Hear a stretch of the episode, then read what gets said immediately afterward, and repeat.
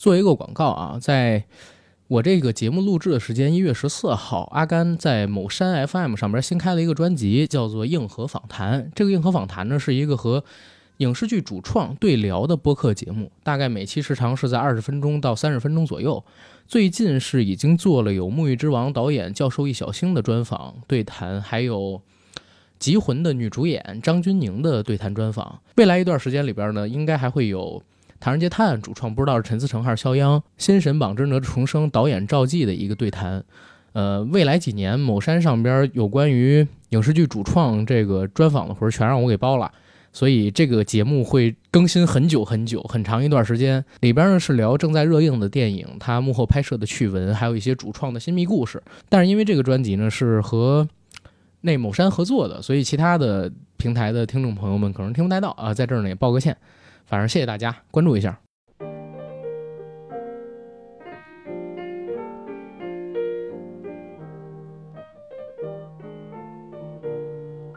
Hello，大家好，欢迎收听我们这一期的硬核电台，我是主八甘。我是跟头，呃，非常高兴可以在空中和大家见面儿，这是我们硬核电台的最新一期节目。然后这一期节目呢，坐在我对面的是跟头没有错，就笑点非常低的一个 人。啊，但是今天呢，你泄题了，我们要聊一个有关于笑点的节目嘛？嗯对吧？没有错，今天要聊一聊幽默感。幽默感这三个字儿，如果把跟头拽过来，就是一个很对应啊、嗯很应人儿的这么一个选题对，啊。因为跟头是我认识的笑点最低的人， 不不是我这么说啊，就是前两期因为跟头录了节目啊，嗯很多的听众朋友们也说，哎，把那个一惊一乍的给我插出去。对我有看评论， 啊，因为跟头是我真的认识所有的人里边儿最经常爆出笑声的一个人，说什么你都会 笑，但你不觉得这样很好吗？是挺好。就是你感觉自己有人捧场，但是如果你录节目的话，就比方说你要笑的时候，就得学会向后边摇一下，你知道吗？人 OK，家说后摇，这么来后哎的，摇破闪嘛，对吧？ 后摇的话，然后破那叫什么着，破延迟啊，还是破什么东西？就是游戏里边专用的一个一个词叫什么着？后摇破什么我忘记了。好反而你后摇的话，你的声音就不会太大。但是啊嗯比如说前两期，因为你笑声突然之间爆笑一下嘛，嗯然后可能会炸掉，就这个麦。嗯，啊、然后大家可能就难以接受，所以你要学会，每当你要爆发笑声的时候，要不然控制笑声的音量，要不然就要学会后摇，这是很 OK，重要的一个事 儿。但是我觉得也挺好啊、嗯性格上是开朗的， 然后内容上是真诚的，嗯，其他是细节方面的问题，可以通过不断的录节目去锻炼。嗯啊，今天我们要聊的这个幽默感，我把它拽过来，也是因为他其实是一个在我看来很容易接收到生活当中其他人幽默感的这么一个人。嗯今天的节目呢，其实我们会针对什么是幽默感，如何塑造幽默感，然后还有现在国内的这些喜剧类的综艺节目、喜剧电影，包括我们看到的这些小品、相声、脱口秀演员们如何塑造自己，跟向观众表达自己的幽默感，跟生活当中如何运用幽默感，没有幽默感又是一个怎样的情况去展开讨论啊！操，说的好像很专业的样子。我感觉你这一口气 可以去嗯潜水了，什么叫可以去潜水了？啊就是你这一口气说完的呀。哦 哦，嗨，我就没有接收到你刚才的幽默，这哎是最尴尬的 是，嗯，OK，我们说回这个节目里边来，嗯，幽默感，其实我认为它是一个非常必要的东西，嗯，一个行走在社会上的社会人儿，只要你是有人际关系的啊，你要在人群当中生活的人，嗯都需要具有的一个。嗯，社交元素吧，而且这个社交元素值越高，其实你在人群当中越吃得开。对，很少会有人讨厌幽默的人，嗯，因为大家渴望笑声。不知道是我的错觉还是怎么样，我觉得小的时候好像社会上对幽默感这个要求没有那么的多，嗯，但是就是随着我长大到现在，我觉得大家现在更看重幽默感这个东西了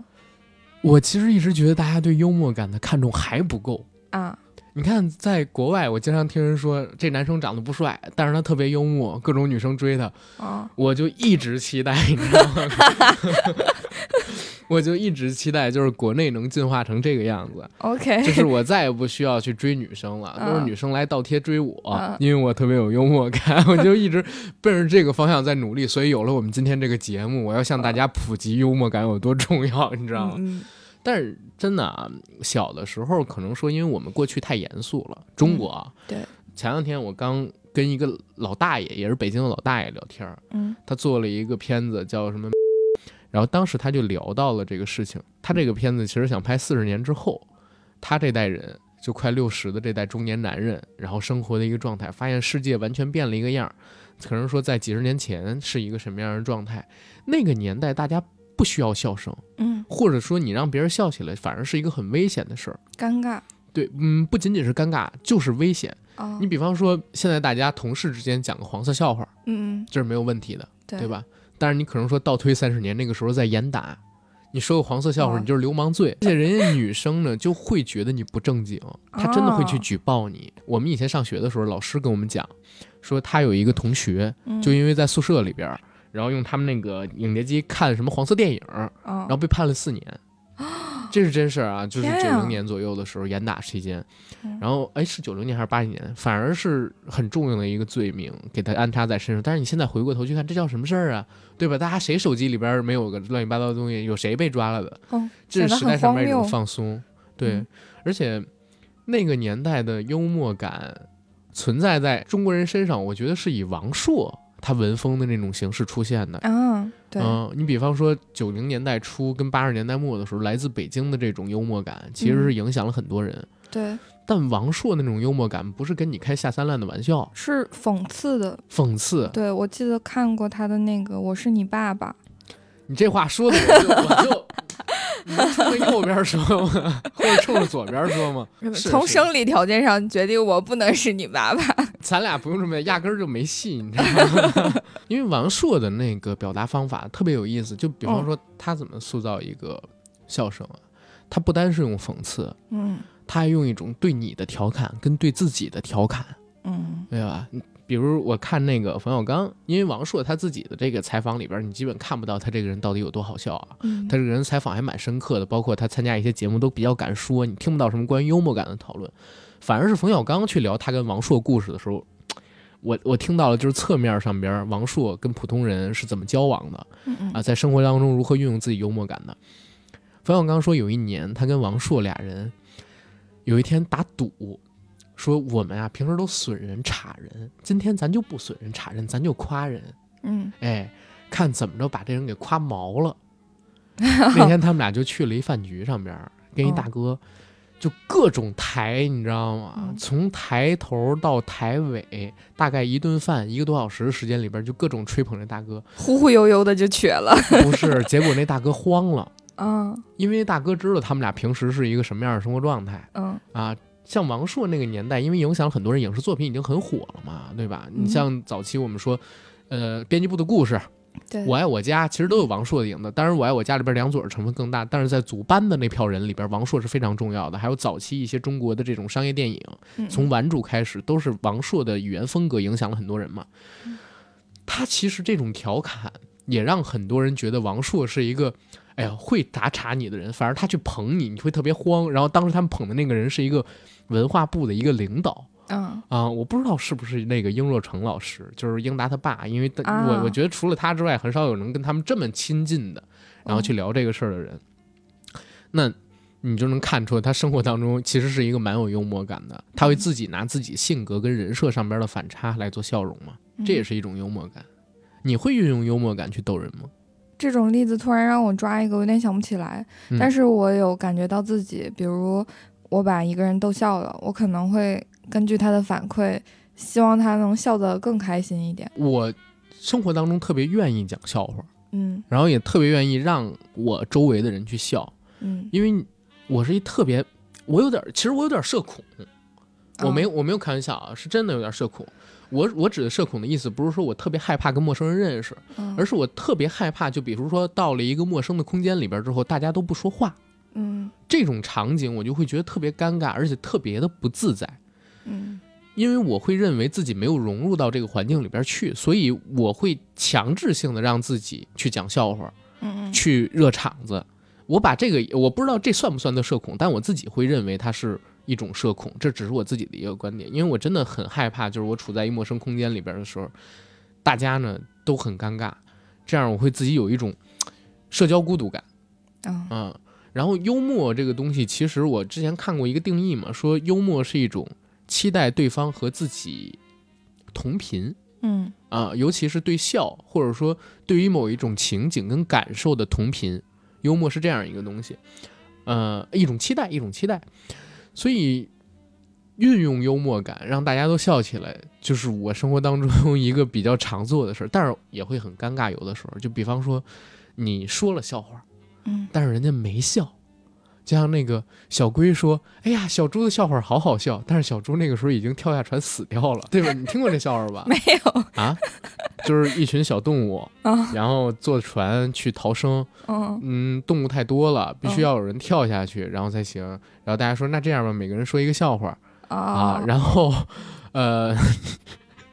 谁说的笑话不好笑，谁就跳下去。嗯如果大家都笑了，这个人就可以留下来。嗯小猪说了第一个笑话，哎，大家都笑了，乌龟没笑，嗯小猪跳下去了。刺猬说了一个笑话，大家都笑了，乌龟没笑，刺猬跳下去了。狐狸说了一个笑话，大家都笑了，乌龟没笑。等到第四个人说完笑话之后，乌龟哈哈哈哈，小猪那个笑话好好 笑，啊，对 有吧？印象了。对吧？就是这种同频的期待值，有的时候会要人命的。嗯如果对很小方很给小你的时弄，候，对吧？嗯那幽默感本身是一个非常重要的东西。我嗯前些两年看一个，我很喜欢看那种访谈类的节目嘛。啊，呃，有一个节目叫《圆桌派嗯》，是《锵锵三人行》之后窦文涛又做的一个节目，变身版，对变身版，变身版。但是它的选题其实说实话特别没意思，嗯就很多时候没意思啊。跟那个锵锵比起来，锵锵好在哪儿？就是它极其生活化，嗯，但是到了圆桌派，它在塑造一种人文气质，对对，反而就脱离了我们那些最开始追窦文涛节目的人的初衷跟期待嘛。嗯，周迅和陈坤不也上了吗？的对，然后我还特意去看了那两期，我感觉特别特别失望。其实评价最好的那几期，比如说像是陈小青聊吃，跟这个马未都什么的聊文化，嗯嗯、聊这个呃郭德纲他们那事儿。但是评价最好的一期，有史以来最好的一期，我个人认为啊，是王晶去的那一期。嗯啊，啊、王晶去的那一期，不但是聊了喜剧的创作，然后聊了当年电影界的一些新密啊，其实他还聊到了一个东西，就是幽默感。嗯幽默感的营造跟一个好的喜剧演员，或者说一个好的喜剧电影应该做到，或者说一个好的喜剧创作者应该做到什么样子。其实那期节目里边儿，窦文涛提到了一个观点，说现在这个时代，尤其是最近几年，他会发现大家越来越需要笑声。嗯如果一个人真的能让大家笑出来的话，这个人绝对发达。嗯笑是一门特别好的生意，在最近几年变成了，我一想也真的是这个样子。只要你能让大家开心起来，好像笑就是一个能让你绝对赚到盆满钵满的东西。对。我有点像那个乌 龟了，我想嗯到你刚才问我说我我生活中的幽默感，嗯，然后你刚才边讲，我边思考这个问题。我突然想到，我的幽默感好像一部分是来源于模仿，嗯，就是嗯比如我今天遇到一个什么事儿，我想把它就是重现一下，嗯然后我在模仿的过程中可能会显得比较幽默。嗯，哦还有呢，然后还有一部分，这个真的是巧合吧？我觉得它来源于我的倒霉。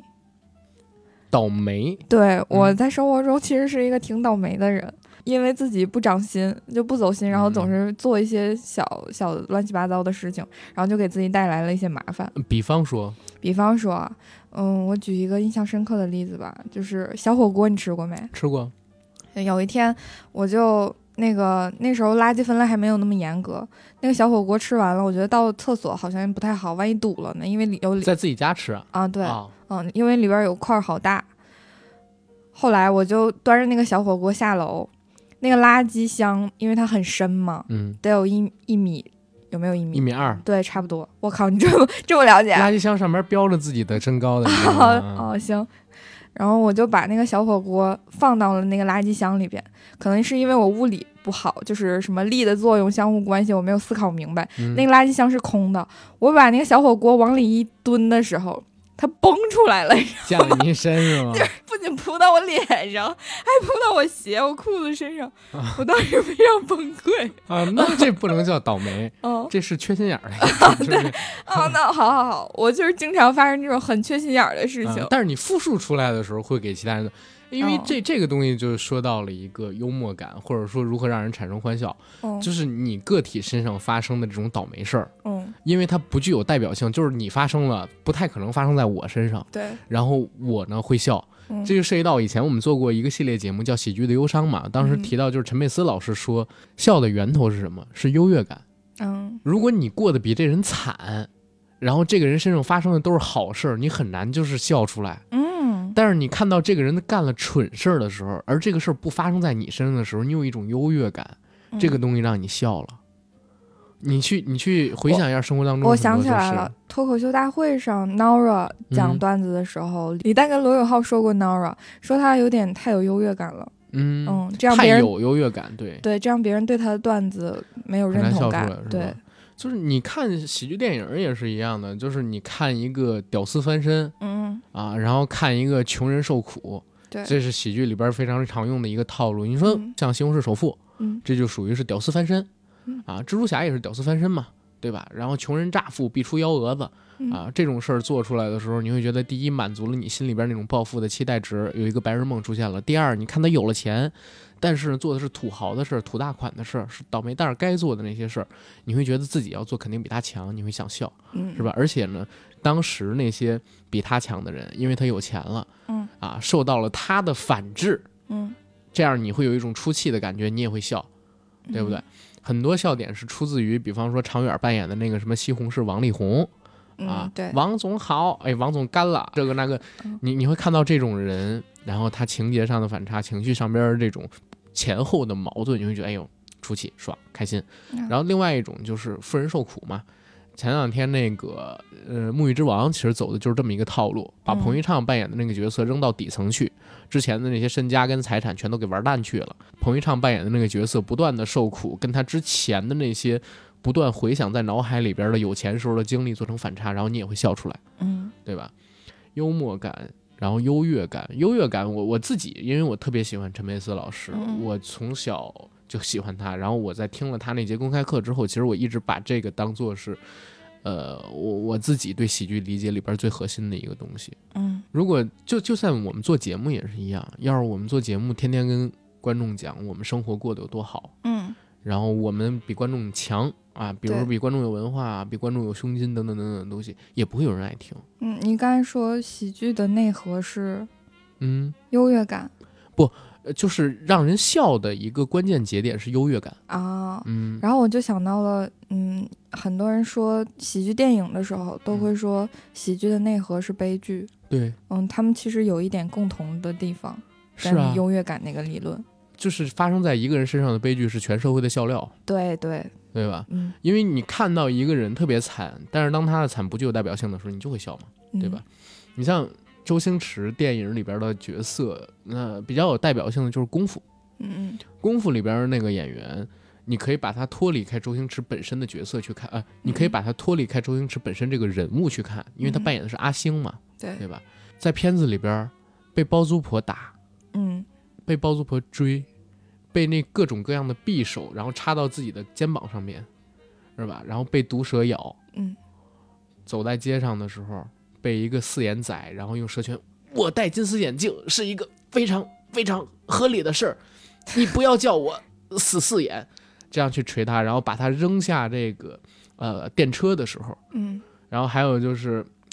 呃，他到了这个火云邪神那边呢，特别胆怯嗯嗯，啊，看到类似《闪灵》里边那样的幻觉的时候，然后那种无助感、紧张感，还有他被人打、被人欺负那样的一个东西，对对，这啊个人物来讲都是悲剧的，都是悲剧嗯。如果发生在你身上，你会觉得好笑吗？一点都不好笑，嗯嗯哪怕他最后出气了，前边那段时间也太压抑了。对，包括这个人生活在社会底层，我记得《功夫》里边有一个。哎，周周星驰这一块视角其实做的特别好，嗯他衔接超级自然。我还记得阿星扮演那个角色，他对林子聪说：“你看看这个世界，满大街都是女人，满大街都是钞票，只要你做比别人狠，然后你就能怎么怎么样。”刚说完这一句，立刻呢，有一哥们儿从他们前面走过去，扔了一个烟屁，他把那烟屁捡起来，叼到嘴里边抽了两口，就非常自然的衔接，连镜头的切换都没有。说完这个话，直接就捡起，这是周星驰电影里，就是别人永远做不到这么自然。嗯，永远做不到这么自然。他这种反差感是只有周星驰在华语喜剧里边能做出来的，因为其他的导演，你要不然就是需要一个镜头的转换，要切镜头，再做两个场景，或者说怎么样。他做完了台词之后，只有周星驰，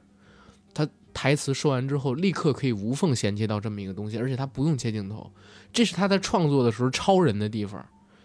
他不断的在给你造各种各样，你你自己你去想想，如果你是一个检验癖的人，你说完这么一句话，你但根本不其会实，嗯，嗯我小时候看周星驰的电影，我不太笑得出来。想啊，真的假的？嗯，因为我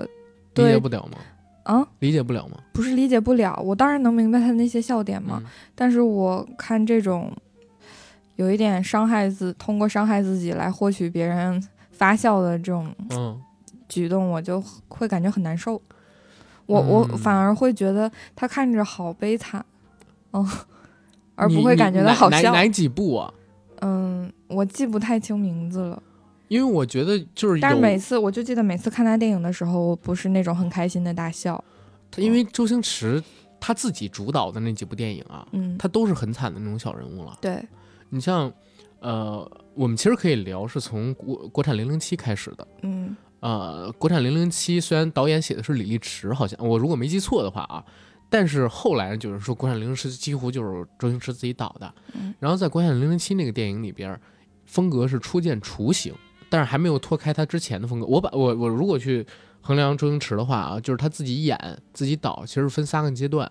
第一个阶段最早的时候，呃，就是他完全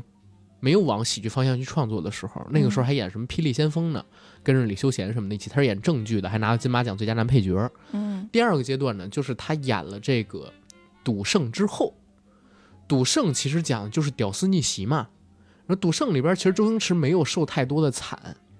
对吧？所以你现在回过头去看，就是《赌圣》那种电影，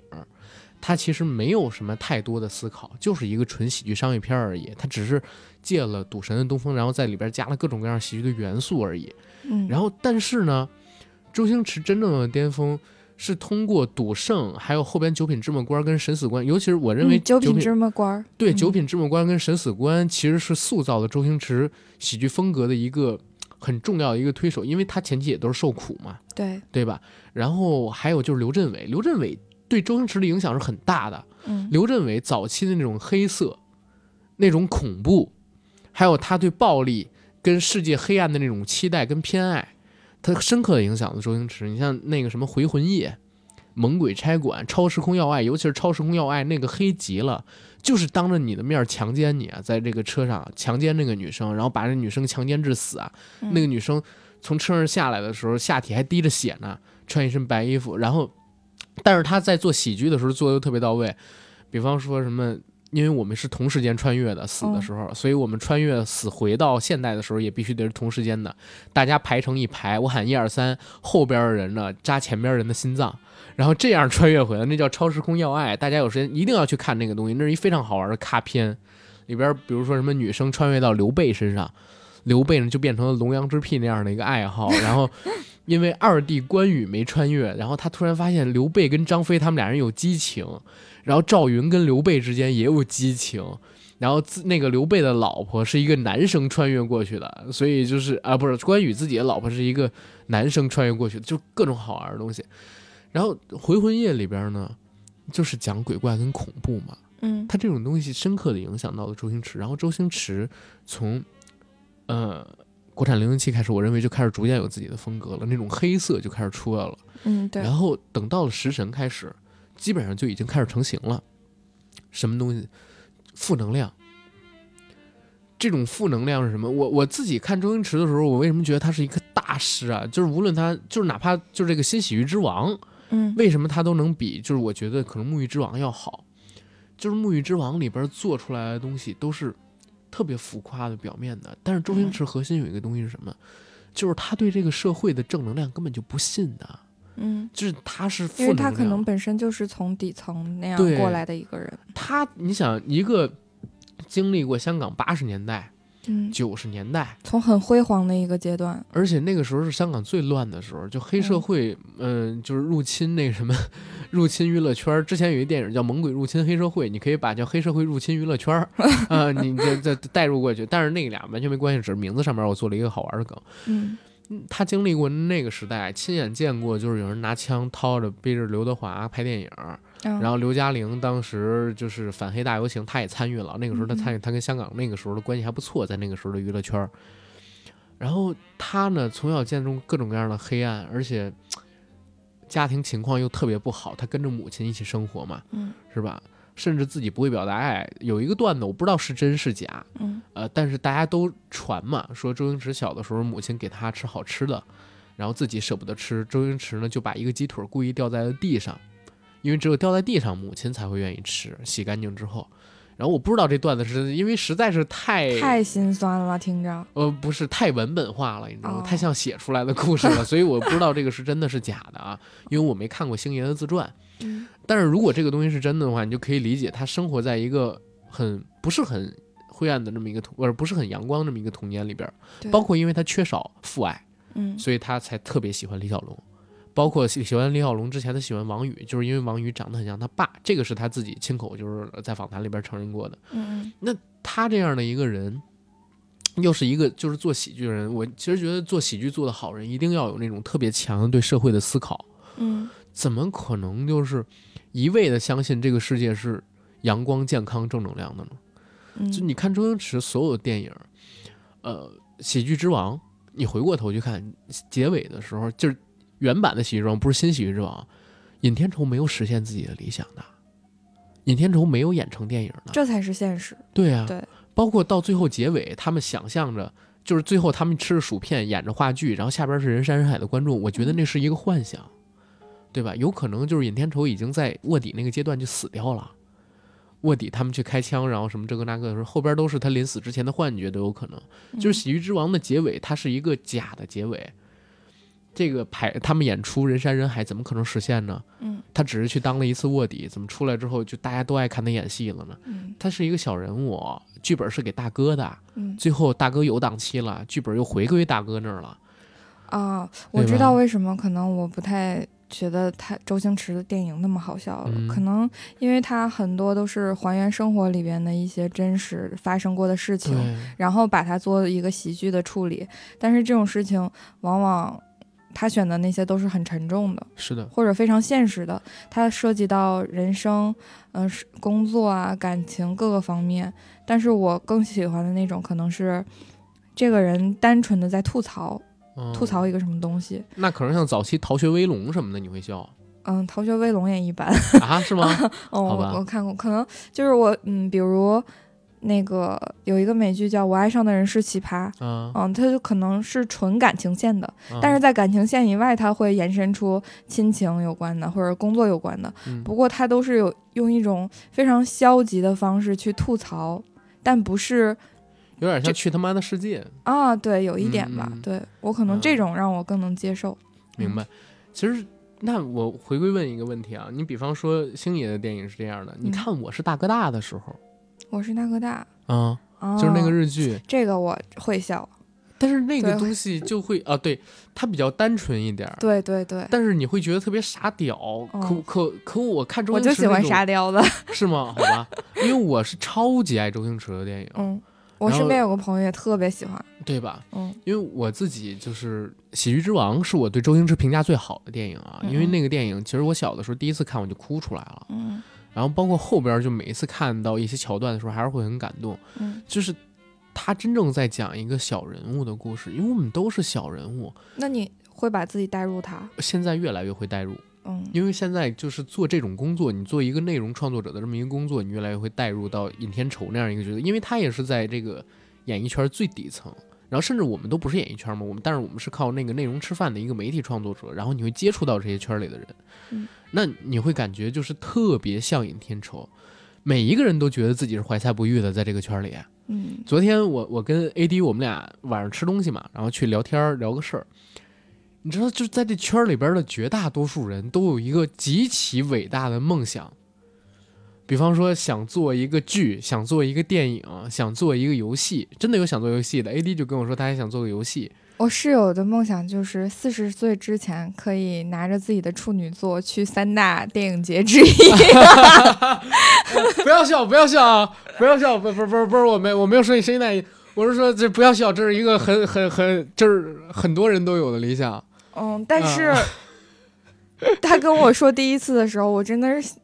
我在心里边狠狠的嘲笑他，狠狠狠狠的你嘲要笑你要他。让他有希望。对，但是我、啊我不会跟他直就是他拍过短片或者什么的吗？有过剧本吗？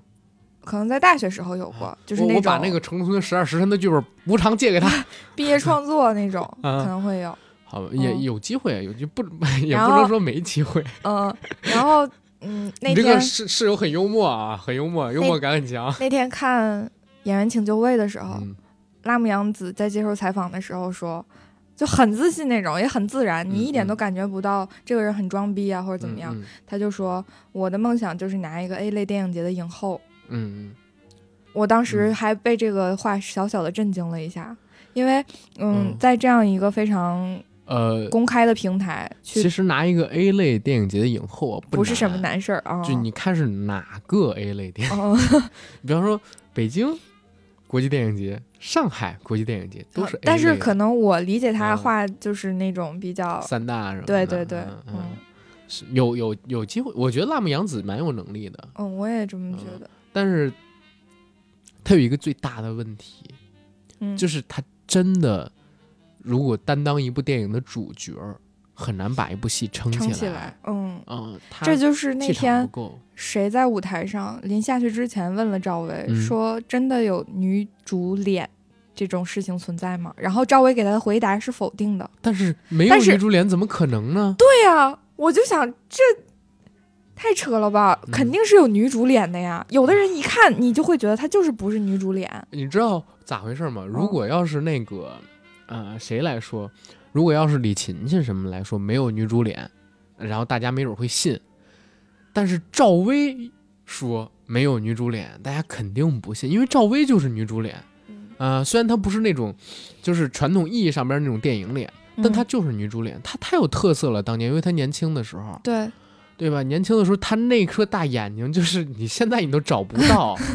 对不对？那个章子怡最近不是演了一个东西叫《上阳赋》吗？我不知道你看没看。没有，呃，我看了一下，我惊了，哎呦，就是那那部戏就是一个大女主的戏，嗯章章子怡在里边演女主角嘛，她真的好美，嗯怎么拍都美。就是嗯张艺谋跟李安都曾经评价过，就是章子怡的脸在电影视角里边其实是无死角的哇哦，啊、因为你你知道以前那种电视银幕啊，嗯它是四比三的，对，现在的电视银幕它的16画幅。不仅仅是十六比九了，你像《大江大河、呀，跟那个《上阳赋》什么的，其实好像是十九比，呃，一点九比一吧。好像是是这样的一个画幅。这样的画幅下，就是人的脸要比四比三的时候拉宽很多的。啊就章子怡在这样的画幅下边是非常漂亮的，她不适合四比三，她适合这种画幅。但是，但是呢，就是毕竟快四十了，这戏拍的时候好像章子怡三十五六了嘛，嗯然后她要演一个十几岁的一个少女，就是嘖这个东西啊，很诡异。就我是也想到刘晓庆还演十六岁的女生，但这个东西真的很诡异，就是你看的时候你会觉得，哎呦，还是算了吧，子怡姐姐，哦你就在演电影好了，而且真的不要再尝试扮嫩了，而且那个剧剧情上面有 bug，所以就电影脸这个东西是存在的，嗯，她哪怕去演电视剧，就是规格上面下降了，但是还是美的，对，而且你不管她演的好还是坏，你第一眼就能记住章子怡。嗯嗯你像那个我我评价有一个新人女演员叫天降紫微星。嗯，是谁呢？嘉年华看过吗？雪观音看过嗯吗？啊，我是梦琪还是什么琪？文琪文琪啊，啊对，文琪，天降那个紫微星，她嗯就是真的非常高级的一种电影脸。对对对，对，我也这种感觉，且非常印象眼神深里刻边那种狠厉跟倔强，嗯真的是没人有，在她对这辈儿的演员里对边，对张子对枫都没有。真的，嗯，嗯，我也很对喜欢他，天降紫微星嘛，对吧？嗯？然后我们说回幽默感上面来，幽默嗯感这个东西也是天生的。刚才星爷刚才接着那个说嘛，他的幽默感跟普通人还不太一样。我其实刚才在录制节目之前，我跟跟头我有聊过，我说幽默感在我看来分两种，一种是生活当中的幽默感，一种是创作当中的幽默感，对我也，我那天就跟嗯你打电话的时候也这么说的，是吧？嗯然后星爷呢，可能是一个在创作上很有幽默感的人，但是生活上，我看了很多他早期的采访，包括他去参加那个黄沾的一个采访，不是《今夜不设防》，《今夜不设防》星爷没有参加过，但是他参加过一个防黄沾的一个采访，嗯在那里边呢，你也能看到他生活当中是一个很沉静的人。他在舞台上或许会表现出那种张扬肆意，但是生活当中你看不到他太多的幽默感，甚至到这些年，很多人评价就是周星驰给别人打电话不说话，对方问他你是谁，周先生，这这这三个字，而且他话非常非常少，很严肃的一个人。嗯他去小 S 的那个，呃，叫什么《康熙来了》当年的，像鲁豫的那个《鲁豫有约》都是非常严肃，甚至在鲁豫的那《鲁豫有约》上边都发脾气了，你知道吗？为什么发脾气？就是嗯，电影里边有一个桥段是说周星驰长得很帅，扮演的那个角色长江七号，嗯，然后观众们笑了，星爷说我也不知道大家为什么笑，然嗯后这个时候大家都在笑，鲁豫有笑，然后他问鲁豫：“你觉得好笑吗？我我不该笑吗？”其实这个就是你你你是英俊的，但是但是，呃，这个这但是你嘴里边说出来就就会好笑。鲁豫当时口就结巴了嘛，然后怎么样？啊我说我英俊是一个很好笑的事儿吗？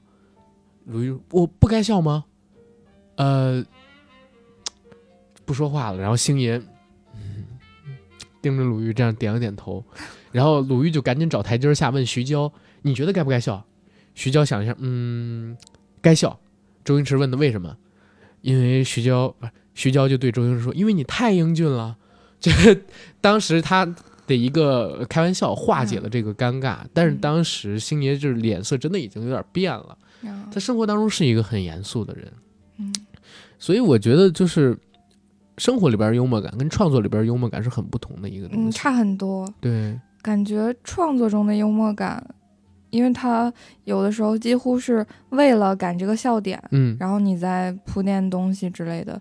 嗯，你写的时候是一回事儿，但是你演绎或者拍摄出来的时候又是另外一个感觉。它和现实生活中真实存在发生过的，然后你再给它复刻出来的是，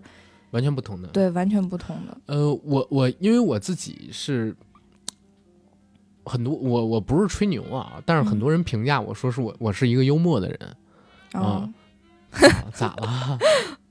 没什么， 啊？我应该算是一个幽默的人吧？我靠，我我没感不觉你不可能是幽默，不可能是幽默的狗是吗？ 不是，我感我没感觉你就是很幽默或者很嗯不幽默， 嗯，我就觉得是正常。好吧，那可能是你的笑点比较高， 因为我我生活当中很多朋友都会评价我说我算是一个就是比较幽默的人，哦，但是我自己就比较扯淡在哪儿，我真的做不了内容上的幽默，嗯我的节奏太快了，嗯，我的节奏太快，我做不了内容上面的那种幽默。你比方说咱们俩现在录播客节目，嗯录播客节目，其实我知道怎么做幽默的效果，比方说你突然之间笑一下，其实我会故意愣着。嗯我会故意愣着，我说你为什么要笑一下？其实这个东西是设计出来的，对吧？然后它其实是让观众有一个反应的时间。嗯，我会就故意做这样的事，这个东西我做几年了，屡试不爽。然后包括 真的啊包括一些其他的东西，嗯但是真的到文本创作上就很难让大家就是都跟着我的内容。刚才不说嘛，其实幽默感的存在是你期待对方和自己达到同一个频率的这么一个值，对，但是就要我抓到那个同理心，抓或者到同共理心情，很难，因为对，能让跟你的别人幽跟你默值共跟别人情。不一样。所以很多嗯好的脱口秀演员，也不是好的脱口秀演员吧，就是有些精彩的脱口秀段子，他可能往往讲的是生活中普罗大众都会发生的事情，，对，比如但说是挤他的地节奏铁，感什么的就嗯很、很有问题。这儿其实说一句啊，嗯，有人说什么脱口秀什么的，就是相声这个那个的，真不一样。嗯相声表演上面让人笑是一个很容易的事儿，嗯为什么？因为在你设计的时候啊，你的那个捧哏，他其实就是观众，他已对经跟你同频了。对，你可以把刀扎到他身上，还可以对，对，但是脱口秀的话完全不是这么回事儿。嗯但包括单口相声跟脱口秀也不是一回事儿。单口相声比那个脱口秀要简单的很多，我自己嗯会认为简单很多啊。如果有相声演员跟你说脱口秀就是相声，那我只能跟你这么说，这是相声演员在给自己贴 金。呃，他他在或者说他在小看脱口秀，它是一个很成熟的一个文化了，跟表演形式。嗯嗯，当然，语言包袱跟逻辑技巧可能会和传统的那个相声里边教授的东西有相近的地方，但不一样。嗯我自己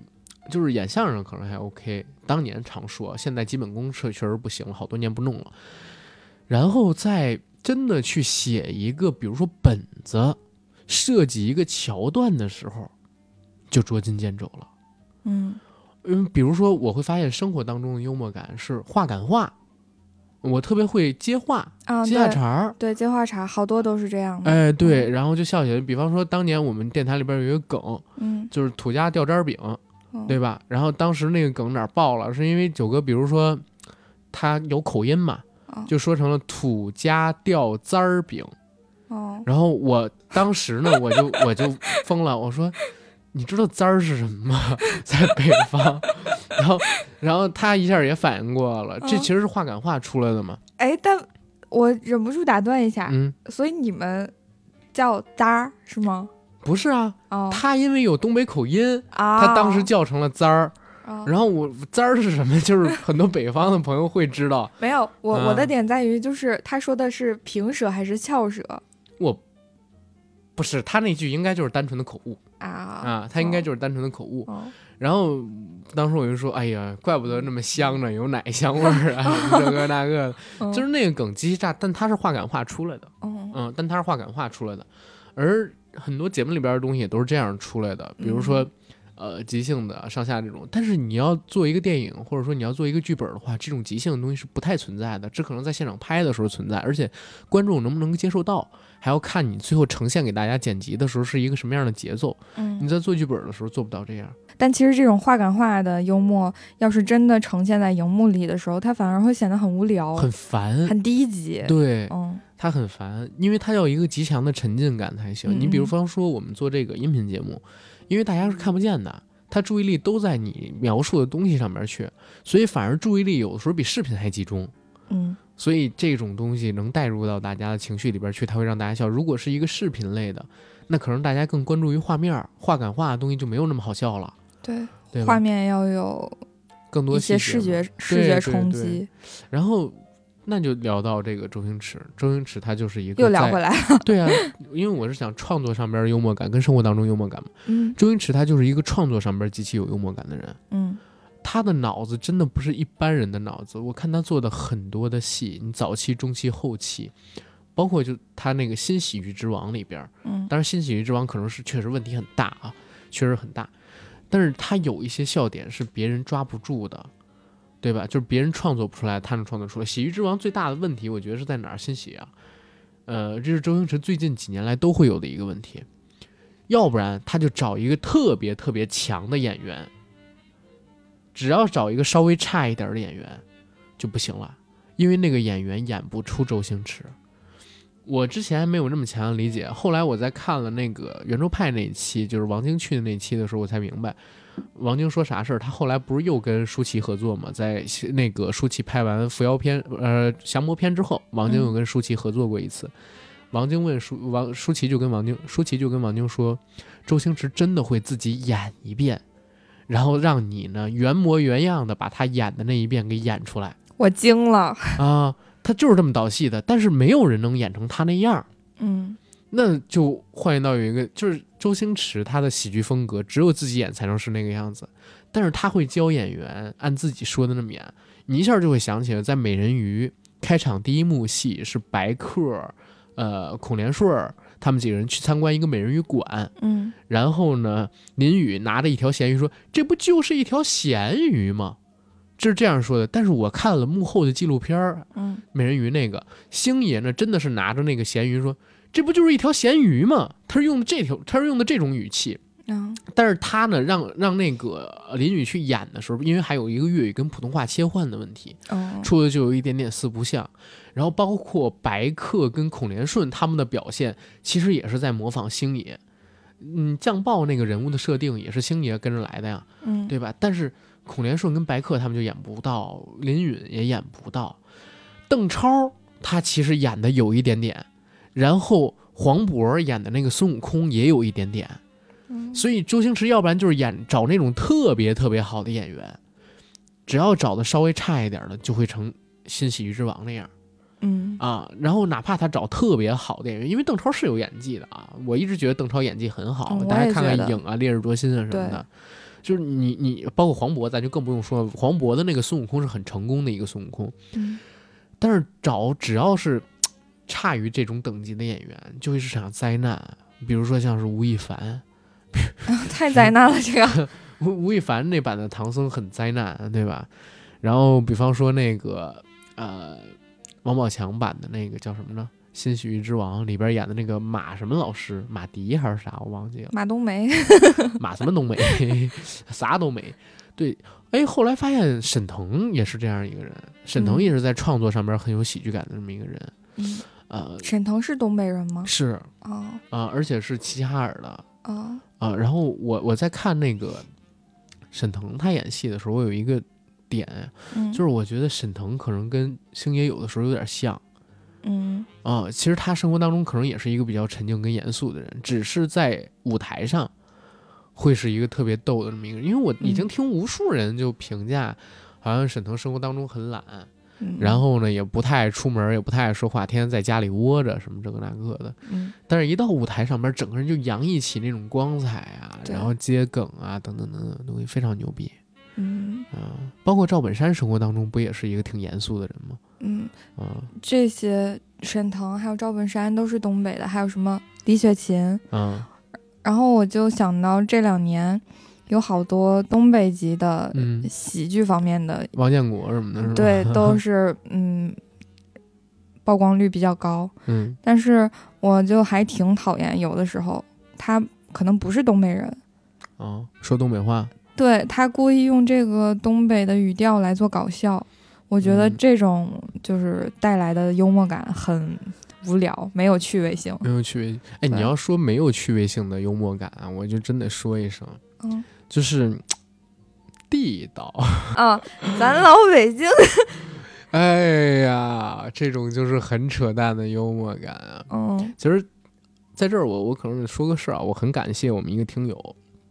那个听友的名字叫有意思。前两天他联系我说，阿甘你想不想就是跟呃一些网红合作，嗯，做那种类似访谈那样的一个节目？我说跟郭老，可以师我说我说可以，但是我得看是什么样的网红。啊，他就给我推荐了一个，就是抖音上边的一个做美食像视频的哦这么一个网红，嗯我就打开看了一下他的视频，就真的是地道他是做饭的还是口播类的？探店，然后口播讲美食的讲究，然后什么这个那个的，呃是不是那个谁？不啊不说名儿。他呢当时就说什么地道，然后哎今儿给大家来这么一出，然后怎么怎么样，好 OK，啊、吐了不是我我其实蛮有兴趣的啊！跟他做节目，你知道我想做一个什么方向的节目吗？嗯，就是这哥们儿呢也不是没有文化，他知道做这个东西可能会被人抨击，可能就是嘖有点蠢，或者说怎么样，也不能说蠢吧，毕竟人挣着钱了嘛。但是呢，他还愿意做。就是之前我评价有一个抖音网红叫岳老板，那个岳老板就是我不知道你看没看过他的视频啊，呃，在乡村，然后特别有仪式感的生活，比方说用那个破袜子做呃领带，然后用那种呃泥水做发胶，骑自行车特别旧的那种，然后呢用塑料杯呃塑料瓶儿拧成一个红酒杯喝红酒我第一啊那次听过这个啊，这也是我之前看到的啊，呃，我在那个 B 站上面看到他的这嗯个段子，为什么？是因为他后来有一个视频，这个视频呢是他在搞直播，他在直播的时候就在喊。今天我们要给大家补贴多少多少多少，旁边有一女生，你不要再补贴了。 今天是我们你别拦我啊，你这对你别拦我，我今天要破亿，我们我们岳家军有凝聚力。然后你是说那也不行，官方什么实力，你什么实力，你不能再补贴了。然后我说一个数多少多少没，有没有都没有这么严重。说我看弹幕上边有很多人在打一九九，其实弹幕上边打的是九块九，打是我看很多人在打一九九，算一下，两万件，一九九我们要补贴多少？不能再补贴了，你疯了吧？那个女生。有的干脆把就是后边那个背景布都扯了，啊桌子对都对掀对了，对然后我当时就给了绝一个了评价，然后嗯我那个评论现在好得有上千个赞吧，嗯，我那评论写的是什么？就是你知道他在演，他知道你知道他在演，你知道他知道你知道他在演，他知道你知道他知道你知道他知道你在演， 然后但他还是在演。然后我写了这么一评论，呃，就是有人看，呃，对，然后下边就有人给我评论说：“你搁这儿搁这儿了， 说禁止套娃，你这都套到地狱十八层了，然后怎么怎么样，就就就是搁这儿搁这儿了嘛，就这种套路，你会觉得蛮有意思的。如果你细究的话，我其实想找他那个抖音上边网红有意思推荐给我那哥们儿啊，我想跟他做一个什么类型的内容，就是你别跟我讲什么地道不地道啦。”你就跟我真正的去聊，你为什么要做这种类型的视频？嗯我给你做一个有深度的内容，嗯哪怕呃，就是你在我这个节目上边得不到太多的曝光，涨不到多少粉儿，但是你可以有一个就是活得很明白的人设，也真的聊聊你心路历程。结果那天我就跟他聊天儿，我有一天晚上我们俩加了微信，我发现真的不是一路人，所以就没有做这个合作。为什么说不是一路人？是因为那个哥们儿呢，他就真的地道，这么一出等等等等东西，他就想做这东西。嗯，哦你，知道吗？而且那出发点是什么呢？出发点就是挣钱啊！嗯，而且他，我他跟觉说得这了样，我这跟样他的状态能赚钱是吗？当然能赚钱啊，嗯，被骂也是挣钱啊。老北京起的就是这么一出，探店，然后怎么样？今儿给大家讲一弄，哎，真地道！你看这大螃蟹什么，他就是那种，然后手一放在那袖子里边，这么着，哦啊，戴一戴一那什么，戴一个老北京那种东瓜北皮帽揣啊，对，哎也不是北方揣吧，啊，然后北方穿一个揣类似唐装这么一个马褂儿什么这个那对个的，就走在街上，然后递，他自己知道这个东西是蠢的，但他就愿意这么去弄。这种东西你觉得是幽默感吗？不是啊，嗯我觉得不是幽默感，但是或者说它是一种不针对于我们这个类型人群的幽默感。嗯，对，这么解释对比，较精准，因为嗯你你会涉及到一个它什是么有问受题，众的，有受众，对，而且还有人就是非常真诚的相信喜欢他，没错儿。嗯你说的很对，你像过两天我会录一期节目跟，呃约好的一个朋友要聊故事会，嗯，就是故事会，你是知道小时候看那故事是会的吗？啊， 你知道他现在还活着吗？我不知道，我现就在是现在知道纸了媒已经没落了，但是故事会还火，而且还挣钱呢，只不过挣的没有以前那么多了。甚至嗯他在喜马拉雅上面还开，呃甚至他在某山上面还开了一个音频付费的那哎，种专我辑，好还像卖还有不点错印，象，就是之前看过，没错吧？然后他对现在一本卖三块钱，还有就是故事会为什么能活着？嗯就是他也有一批目标人群跟受众的，嗯对吧？然后他这批目标人群跟受众是固定的，嗯然后可能还要过几十年的时间，随着大众的认知水平跟文化普及教育程度再往上提高，才会消逝，或者说才会变得更少，最终支撑不起故事会。包括就是刚才我说的那个类型的抖音网红，他们的这种幽默感，就是，但是有的时候我也会想，你看啊，就是我们之前一直在说，中国还有五亿多农民，然后中国的呃，就是微博的这个本科率好像不是，也不是本科率，好像只是上大学，连专科都算上，好像只有百分之五。嗯，然后嗯，中国的网民现在很多啊，基本上十几亿肯定是有了，我觉得对。但是你回想一下，现在主要能被我们看到的，也都是我们通过自己的信息茧房接收到的东西。嗯之前经常会会想一个什么东西，说下沉市场动人小镇青年是吧？必须得下沉，真正的票房潜力在那边。很多电影做创作的时候都会这样说，包括你看很多网大，我操，它这个点击量之高，令人啧舌。嗯，就是基本上几亿的点击量都会有的，全部都是来自于四五线城市，那你就会怀疑嗯什么才是真正的中国的主流的大众的幽默感水平、审美水平、文化水平、认知水平。嗯收收收视率最好的永远是跑男，嗯口碑最好的永远是什么故宫上新了，是吧？非常主流对，及传统，让我想起 之前给我老板拍了一个视频，嗯嗯，前老板。然后那个视频是横屏的嘛，发嗯在快手上他的账号里边，然后有人在下边评论说这是什么电影？ 我当时觉得，我我惊了， 我惊了，我操！如果他是哦在开玩笑，我觉得他很有幽默感。可认真的在跟，可 认真的在跟，我惊了，我操！呃，也但是但是你知道现在快手上面真的有电影了嗯啊、有电影去，而且还是一挺好的生意。啊，嗯，成本很低，但是而且如果你能真的请到快手上边一线网红的话，就是利润还挺高的嗯啊。这个时候没有大家想的那么简单，真的没有大家想的那么简单啊。然后我我们说回这个幽默感上边来啊，就刚才我提到一个很重要的事儿，就是到底什么才是中国主流的大众的这种幽默感？嗯其实最近这段时间就是特别困扰我，就是你会发现抖音上最火的像什么，呃，有有一个什么毛毛姐啊啊，啊，我知道，那啊头部账号了吗？对对对，包括那个什么快手上最火的像什么二驴，这个啊我不太了解，还呃散打哥，这些我都不还有太什么知道。方丈，然后抖音上面还有什么火的，就他们做的内容我完全笑不出来的那种段子，嗯，毛毛但姐是的都那是个视千万频，级的关注，对，，毛毛姐特别火。嗯，后来我们公司也想做一个类似对标的账号，然后我嗯就去看她的视频嘛，我一个都笑不出来。我也我也笑我不知来道为什么那么多人觉得好笑，然后评论全都就是在接她那个视频里的梗，对。我完全 get 我我也不我也到。 get 不到，包括那个什么，哇，这个东西好香啊！然后那个什么，呃呃，城里人是怎么蹦迪的？然后什么，我们是怎我就完全笑不出来嗯，啊。抖音里边的反差不是抖音里的幽默感非常模式化，就是反差。不好说。所以你你说幽默感这个事儿啊，我刚才觉得咱们太高屋建瓴了，或者说聊的这个东西啊，它可能还真的不是接地气的这些东西呢嗯，啊，因那为我你觉得哪一种幽默算是主流接地气的屎尿屁，啊？我刚想 说，屎尿屁，屎尿屁真的会接地 气。但是我觉得我们理解的屎尿屁，可能跟有些人的屎尿屁定义的又是不一样的。但是有一个好玩的东西啊，嗯就是如果你看过一些，呃，这这个就不聊了。呃，好玩的地方在哪儿？嗯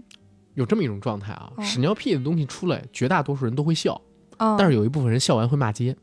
嗯这是好玩的地方。就是其实屎尿屁是最通行于人类世界的笑点。 嗯，你看一个哥们儿在大街上突然放了一个屁，众目睽睽之下，你肯定会笑。我现在已经笑了，嗯对吧？但是你比方说你在一个喜剧创作里边，你做的这么一个梗，除非你前期给它铺垫啊等等，这是一个结尾有节奏的这么一个很很高明的设计，否则很多人就会说这个东西是屎尿屁，会骂的。嗯，他哪怕当时笑，他回来会指头去指责你。这个东西呢，就是幽默感，有的东西确实是通行的，嗯，但是它对于一些固定人群认可当中的这个东西是不是幽默，有很大的一个区别。比方说，我会被这个幽默感打动，但是在我认知里边，这个东西不是幽默，这个东西是低俗。然后因为这样的一个认知存在，所以哪怕我笑了，我也会回过头去骂这个东西。对吧然后很多演员，你像，呃，饱受抨击的原因，就是因为他们在用这些东但是又有一个点啊，就是屎尿屁这个东西特别好创作，嗯？特别好创作，所以就是你去衡量一个演员他能不能让人笑，当然是一个标准，但是他怎么让人笑又是一个标准。你比方说，为什么现在岳云鹏就比他们德德云德云社里边同辈儿的所有演员，我觉得可能都要好。嗯嗯就是因为他拿屎尿屁做梗做的是最少的，嗯嗯，他拿屎尿屁做梗做的是最少的。然后这种幽默就相对而言高级一些。为什么说非屎尿屁的幽默可能会高级一点？是因为屎尿屁不需要让你思考，对然后高级的幽默感呢，是你得脑子转一下弯儿，对，哎，你才能回摸过来。然后这个东西呢，就会留在你的脑子里边儿，然后形成你的一种知认知跟知识。嗯，它的储备，就是你能吸收。而屎尿屁是你不需要吸收的，你直接就会笑出来那种点。所以就是，呃，评价喜剧高级跟低级什么这个那个的，就有人会用这个，当然也会有人抨击啊，对吧？我还记得我之前就是聊过，呃，快手上边一些网红的一期节目，很早之前，几年之前，真的有人在微博上边就抨击我，说，哎，你你自己这个有人好笑吗？就是我说快手上面有人最早期的时候，什么靠吃死猪，然后各种奇怪的那种吃播博人眼球，包括跳社会摇什么这个那个的。嗯然后这个时候真的有他们的粉丝呢，因为我发那条微博的时候，我带了什么排排齐超话， 排排白白齐你棋知的道粉丝吗？可是很厉害的。啊，哎呦，你还支持排排齐呢？哎当然了，排排棋之前我在电视台的时候，就吉林电视台，啊我们做那个晚会还请排排棋。真的假的？那几几年那会儿他没被封杀的时候吧？嗯，就前两年。啊， 我惊了好吧，真的，我我我我也惊 了，所以所以你就看，就现在这个时代，就是能够让人笑出来是一个很好的生意，哪怕是光靠屎尿屁嗯，让人笑出来，只要你的这个投放渠道足够广，就是能够下沉，也是一个很好的生意跟买卖，对，是吧？你看抖音、快手上面现在拍最多的就是让人笑的那种视频跟段子嘛，嗯，对吧？但是反而你说像是脱口秀大会里边那些演员，永远做不到像排排齐他们那么火，在网络上边，在这个大众人群里边那么火，不够屎尿屁，不够神逼。我我现在回看这个脱口秀大会，当然还有其他的原因啊，嗯就是其实我们在聊，呃，我们现在就不聊那个下沉市场的这种屎尿屁的了啊，嗯我们就聊，比如说，呃。因为我一直是认为，就是听播客的群体其实是互联网鄙视链的顶层，我以前也这么觉得，啊但是当我翻有的节目的评论的时候，啊，我觉得也不过如此。呃，它已经就是超过很多就是 平台上面的东西， 因为为想就是听音频啊，嗯它是一个，除非你是比方说专门听笑话、嗯听评书、听段子、嗯听新闻、听相声、听那个小品这种类型的，包括听那个有声书，它可能是另外一群。我说听播客的，听播客的愿意花时间听这个的，因为播客它是一个需要时间的这么一个作品。嗯哪怕你理解里边的内容，我们这个动人一个小时，现在愿意拿出一个小时来听一个纯音频的，而且要听一个有内容音频的人，绝对都是属于呃，不能说绝对都是吧，但是大部分是属于马东说的那百分之五的，嗯，就这世界上只有百分之五的人因为愿意即提使升是自己很自己。即使是很简单的那种对谈或者是聊天，它也是有那一定的内容的，比如说聊美食啊，嗯，嗯，聊出行啊这些，嗯嗯虽然说很小的事情，但是你也要有思考在里边。对，其实美嗯食跟出行，如果你想做一个对聊的话，它会变成一种对生活方式的分享。对，对，就是如何提高自己生活品味跟自己见解认知的这么一个东西，就是愿意花时间去吸收这个东西的人还是少数的，在整个世界里面。嗯但是任何群体，你还能再把它进行细分嘛？嗯但是总体而言，我认为就是听播客的这票人，播客可还能算跟是跟看抖音、快手，然后或者说疯狂沉迷于抖音、快手的人是有极其大差别的。嗯啊，或者说它里边或者会有重叠，但是绝对有很大的不同嗯。那所以我们可能现在就聊播客的受众可能会感兴趣的那种喜剧模式，嗯，比方说像是那个脱口秀大会，脱口秀也好，还有就是现在很多国内的喜剧创作者，你别管是相声还是小品也好，为什么你会觉得不好笑？就是我自己是认为，我很认可王晶在那个圆桌派里边说的那个观点，嗯是因为喜剧要攻击规范。嗯，然后最容易引起大众共振的规范，其实有几个的。第一个就是一个人的悲剧是全社会的笑料，这是刚才我们说的嘛，发生在自己身上的那些不具有代表性的悲惨事件，对，像是周星驰的那些，像是那个《羞羞的铁拳》里边儿，呃，什么爱迪生，呃，那个角色，当然那个也很低级了，就是嗯他身份互换之后，他受到那些苦楚，嗯嗯啊，然后这些也算是。然后剩下的是什么呢？最容易引起共鸣的是三个东西，一个是宗教、喜剧跟性，嗯，因为这三个东西呢是最容易被规范的东西，所以一旦打破他们去攻击这些规范的话，是最容易引起人笑的。你比方说，现在不就有抓住财富密码的杨笠 吗？对，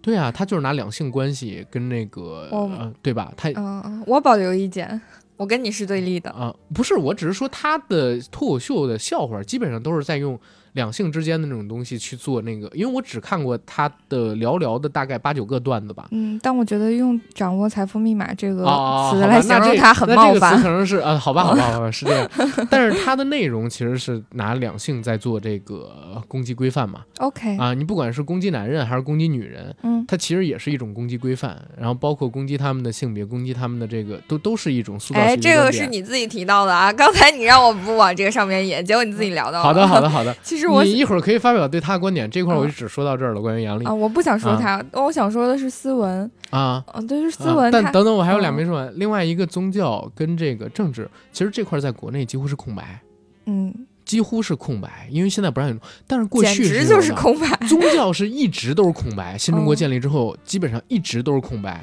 甚至以前还会有什么反封建迷信，会拿宗教做一些梗。但是到了最近这十几、二十年、三十年的时间里边，因为我们提倡宗教自由，嗯真的就完全没有了。而且你会发现，宗教是一个特别可怕的东西。如果你攻击了它，我的天啊！就是因为宗教是信仰，一个人核心的，甚至连灵魂都可以放逐进去的东西。这玩意儿，如果你攻击的话，真的要命 啊！这让我想起之前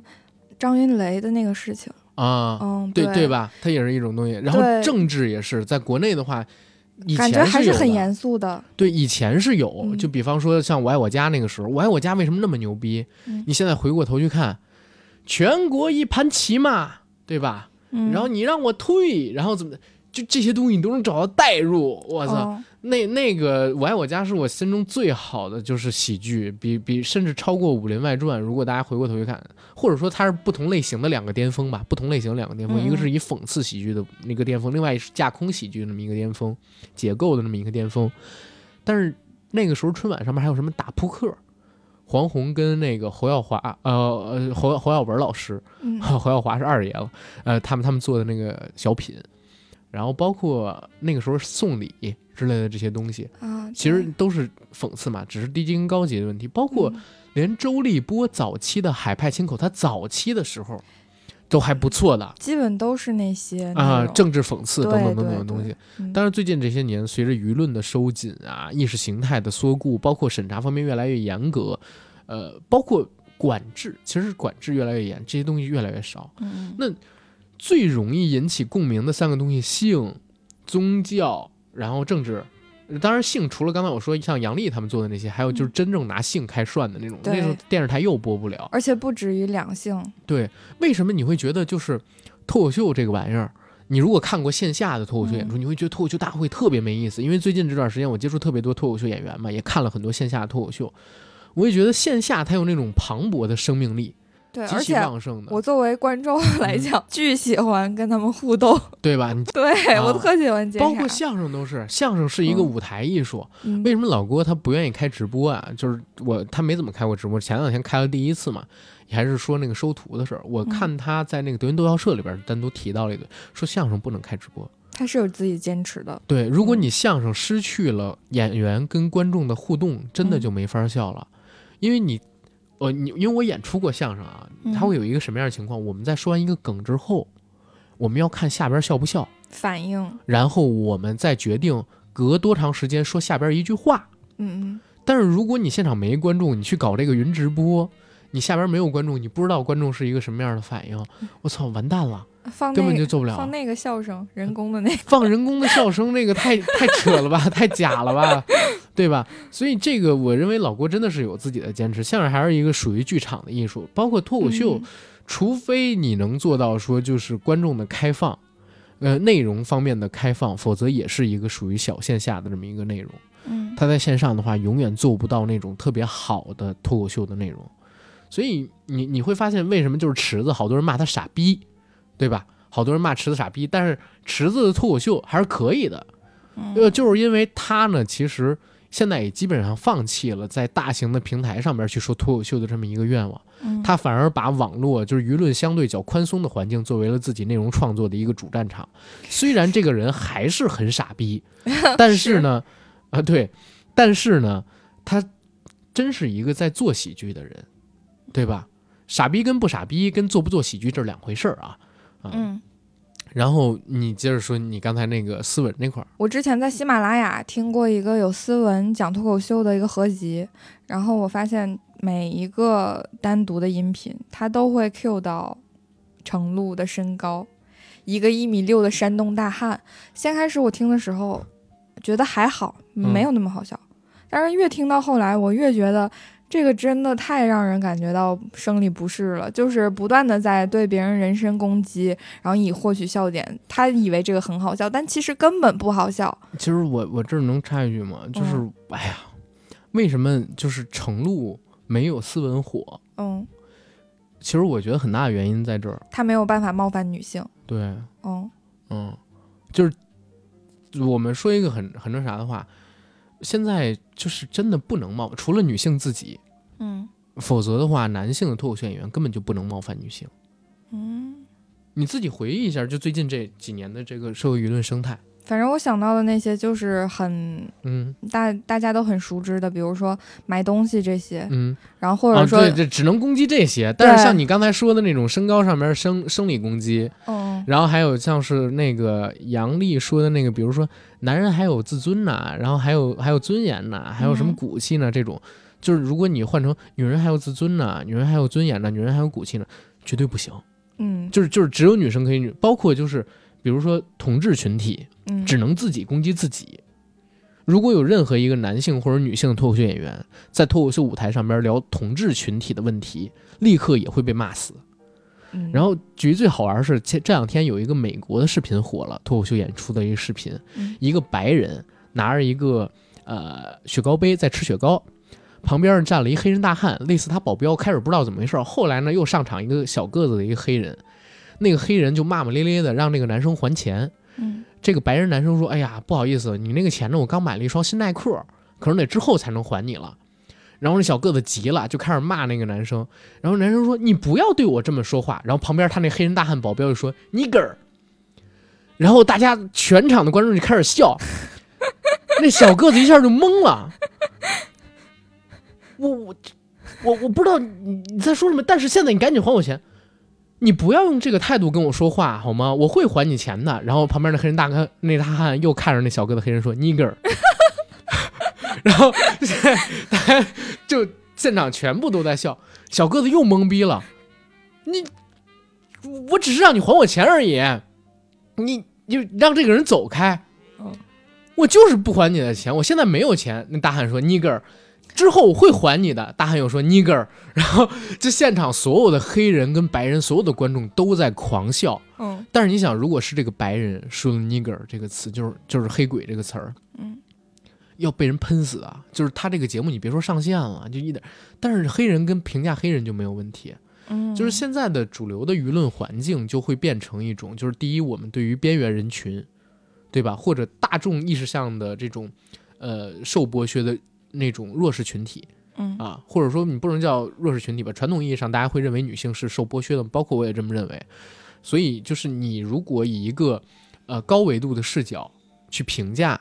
这种人群的话，你就会受到极大的抨击。只有这种人群里边的人去攻击高维度的人，或者说攻击自己同维度的人才可以，嗯，对吧？你像那个今年年初，去年年初有一个剧叫《余欢水》，嗯余欢水当时里边说了一个那段子啊，是说那个什么啊，现在你们不都要求男女平等吗？嗯别因为你是女生就先开枪打男生，然后就因为这么一句话，余欢水的评分从八点七、八点八掉成了七点多，就那么一集里边的一句话，就就一下就崩了，然后口碑崩盘，我操，网友们就抵制这个《正午阳光》跟这部剧嗯，啊，就这这种事现在大家都不敢冒犯，那我我会不会被喷啊？应该不会吧？每个人都有自己的意见，你看我们，你看我们意见都不同，还坐在嗯这里， 我也没有喷 你，那是因为一会儿我要请你吃饭啊，没有没有什么。嗯。嗯，我，那你说什么什么办法才能让这个环境变得宽松一点呢？就是，没有办法，嗯我们只能在限，因为是这样啊。我还是之前就说那《城中十二时辰》，我当时做那个概念本儿的时候一个看法，就是我们作为特别平凡的个体，你没办法跟大时代潮流去做对抗。然后大时代的潮流，未来就是短暂，你能看到未来十几年，它还会以一个更加极端的形式去发展，甚至有可能会发生什么，就是男女方的对立会更加极端。对我我是从上大学的时候嗯慢慢感觉到，因为上大学那个那会儿是一四年，一四年上大学，嗯那个时候就很多在讨论女权主义了。啊但是最近几年，而且不仅仅是男女的问题啊，对，然后那个时候女权还没有作为一个被消费的对象，那个时候只是很你现在敢这么说，我就不敢。哦，啊， 你敢说女权是一个被消费的对象？我我不敢， fine 行吧，对吧？ 嗯，嗯但是现在就感觉它是一个消费品，有人在拿这个东西做文章赚钱，对有人是真正的女权，然后还有一嗯部分是盲从的。嗯，而且嗯感觉性别对立，就是两性这个在社会上的矛盾要越来越激烈。就是以前女生做一个陌生男性的副驾驶怎么了呢？嗯，我就挺喜欢坐副驾驶的，我打车都喜欢坐在前面，因为嗯前面很宽敞。呃，有其实但有是人但做这个是是担心安全的问题，坐哦，后面。但是现在就很多视频，还有段子，还有很多嗯嗯平台吧，有的人就会拿这个事情来做文章，啥意思？就是说，比如说，嗯，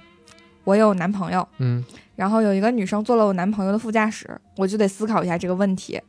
这不神经病吗？对，有很多啊人拿这个事情做文不是章。坐副有很多女生跟我说坐副驾驶是舒服啊、哦但是副驾驶意味确实很不一样啊。嗯，就是你会发现呢，就是女生缘特别好的男生，我指的是那种就是 自己不 是呃括弧不是自己不是不是我自己，我指的是那种就是呃比较情场老手的那种男生，女生缘特别好的那种。如果他有车的话，嗯他副驾驶的这个座位啊嗯会很靠后，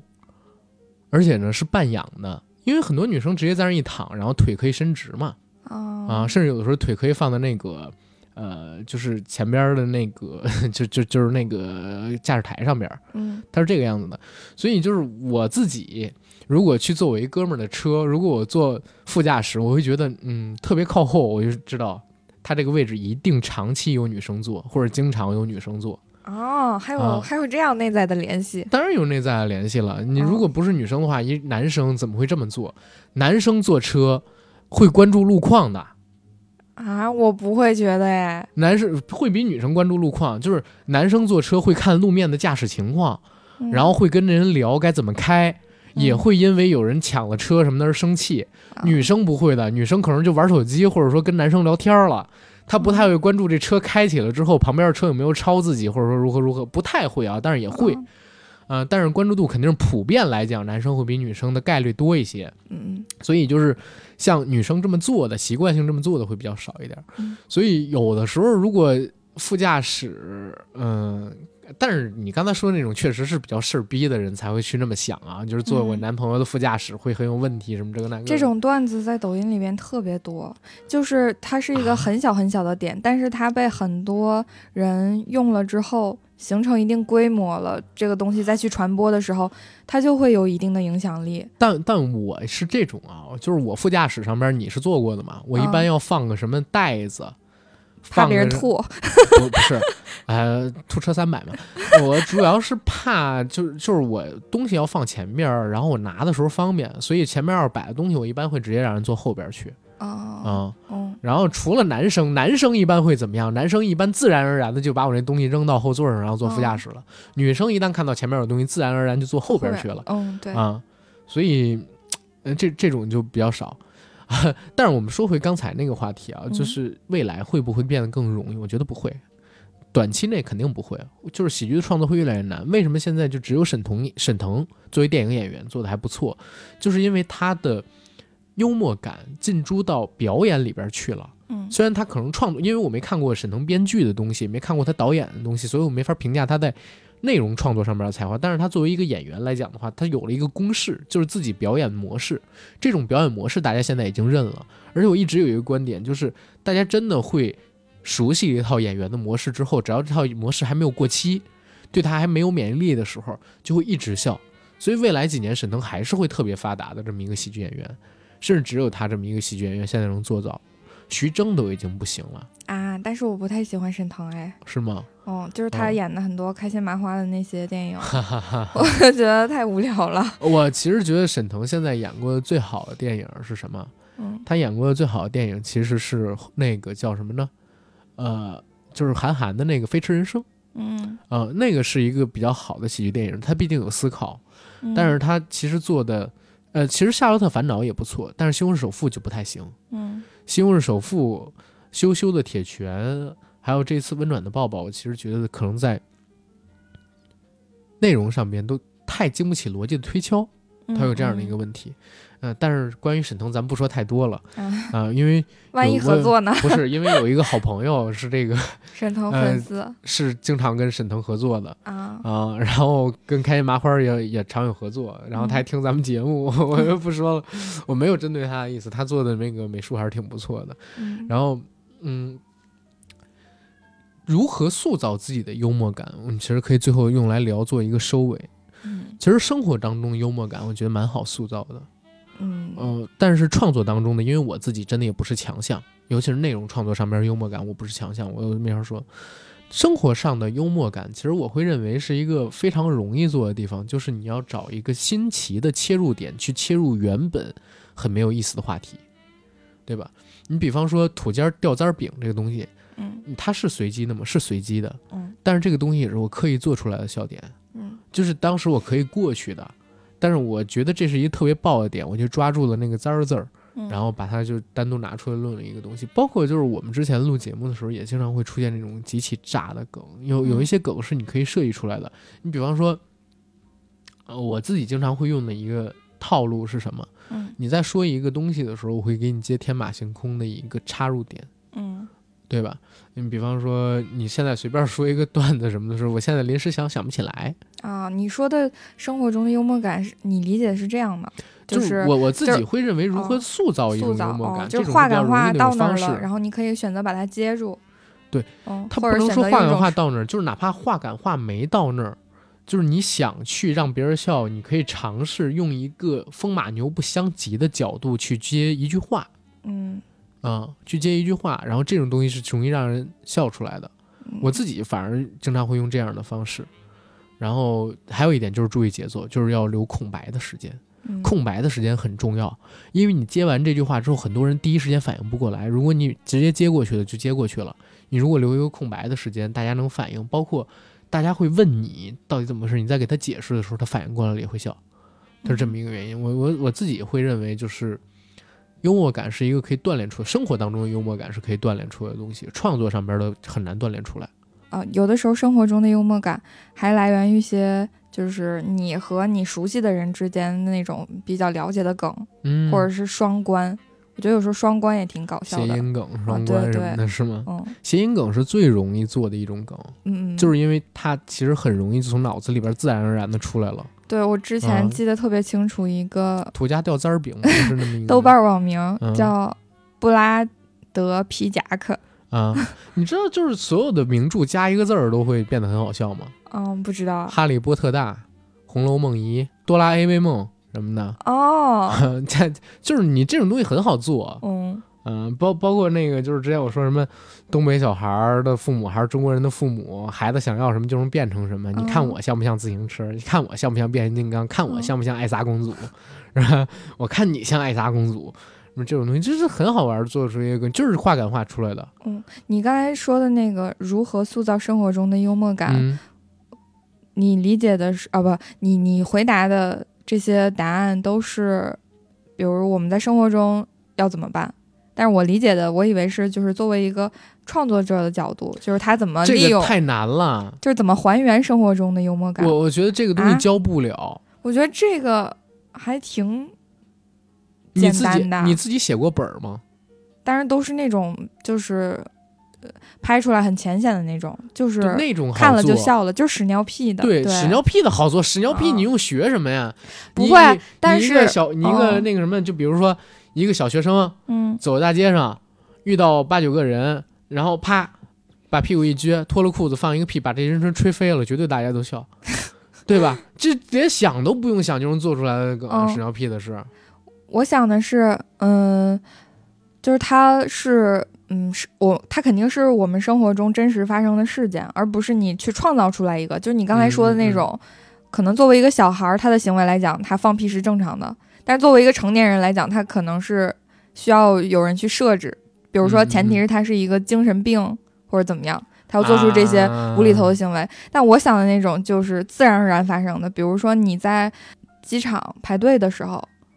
然后有人就要往你前面插队，嗯，然后因为你性格的原因，然后你又不知道要不要跟他说，哎，你到后边去吧。嗯，然后你就在那儿犹豫的过程中，这个时候前面又插过来一个，笑点在哪儿？哎，不对，我讲错了，我哦想好好笑，这个这这个好好笑。 哎，这你确定不是段子的一部分内容吗？不是，我 真讲错了，我靠，是是这样的，嗯，就是那个机场安检，它不有那个要把你身上所有的东西放到一个框里边儿吗？嗯对，然后这个时候你左手拿着筐，右手拿着你的背包，你把那个筐放到你面前，你要把背包放到里边的时候，这个时候旁边过来一个人，把你的筐拿走了，也不好玩啊！然后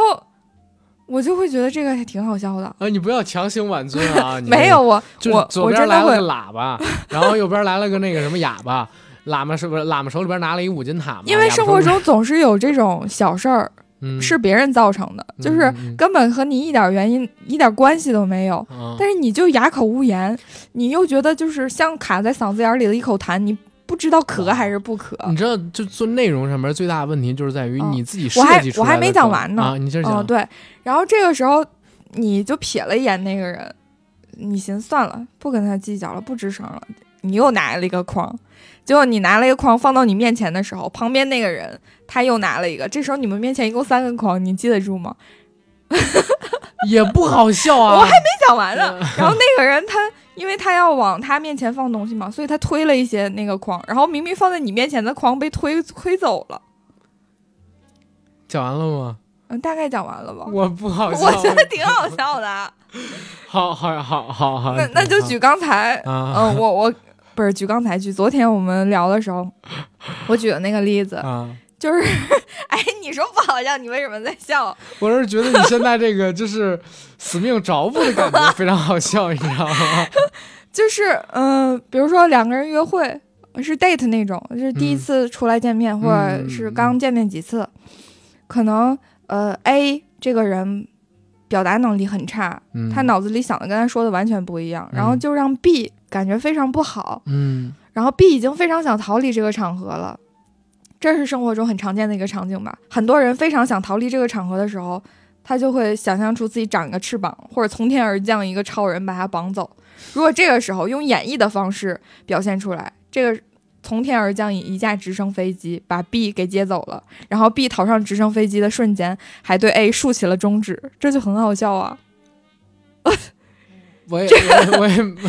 好呃，对，很好笑，很好笑，很好笑，真的这挺搞笑的很啊，好笑，因为我我还是说就那一点，是他把人想象的东西演绎出来不了，然后他我又延续着现实生活中发生的事情。呃我我告诉你有一个哦最重要的问题，就是刚才我说到一点，就是你创作出来的东西啊，嗯就是你你脑子里边想的是一回事儿，嗯但是你没有把它真正呈现出来之前，都是在你脑子里边想象的，哦大家根本就不太可能跟你产生共同联想这个可能性，你知道吗？嗯然后大家也是基于自己的想象，然后去发散性的思考你刚才说的那个设定，嗯，那就会涉及到一个问题，万一他想象的东西跟你说的不一样，他就不好笑。嗯而且就是哪怕你真的做出来了，就是能不能让人笑也是一回事儿。反正我觉得就是这种幽默感在创作当中应用是一个极其小众的事，因为不一定我们的观众都会涉及到这个东西，嗯但反而是生活当中的幽默感，他们经常会涉及到。我我其实刚才说的那个点是一个，还有一个就是我自己会认为比较容易在生活中塑造幽默感，塑造成笑话让人笑的，就是再创作，嗯就是再创作，在原有的东西上面做二次加工。嗯嗯，你比方说刚才那个《哈利波特》大，嗯， 《红楼对嗯梦》一，哆啦 A 梦，对什么这个那个的。嗯然后那个你你只要想再创作，只要往里边稍微添加点东西就行。而且我觉得哦这个不需要花太多的脑子。对，床前明月光，低头思故乡。太脏了， 你这种人。我跟你说，以 后以后少在少在我们节目里边说黄色笑话，很脏好吗？哪儿脏了？ 我还保留了一丝知识分子的纯洁，好吗？ 嗯，fine，嗯，真的不要在我们节目里边说黄色笑话，我们是一个很干净的节目，从来不说这种梗嗯啊。真的，这种再创作反而是简单的。嗯但因为你在生活当中为什么要做幽默感？你是一个幽默的人，容易获得他人好感，跟解决你们两个人之间陌生的距离感。嗯有幽默感是一个特别容易拉近跟别人关系的东西，而且我还特别喜欢自嘲，就是跟人真的聊天的时候，嗯，就是自嘲的时候会特别容易消解掉别人对你的戒心，然后能跟他人就是成为最起码面儿熟的朋友，脸儿熟，对吧？嗯啊，那叫什么点点头之交啊，特别容易跟人这样。但是如果是陌生人的话，就这样都已经是一个很好的开始了。嗯啊、所以自嘲、再创作，还有就是用一个新奇的角度去切入原本无聊的话题，它可能是我觉得生活当中塑造幽默感的几个方式。你有什么在生活当中塑造幽默感的方式吗？除了刚才我说这几个，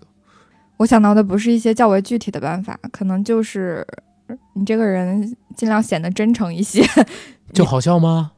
你的你表达出来的笑料会好笑。哦，嗯，那我这么讲的话，我就是一很不真诚的人，啊真的，真的，真的。我我感觉我在生活当中，就是有的时候吧，我戒心会比较强，啊，嗯、跟很多人其实，在初始就是我我是那种熟悉的人，我会很用心，或者说很真诚，嗯，但是不太熟悉的人，其实我是非常有戒心的，跟你都是营业中的那种状态。哦，就比方说我我也会笑，也会逗你开心，等等等等，但是你不是我的朋友，嗯啊。但是如果你是我的朋友的话，就是相对而言会很真诚，然后等等等等东西。嗯还有就是把自己的姿态放的低一点，可能你的笑料会显得更好笑。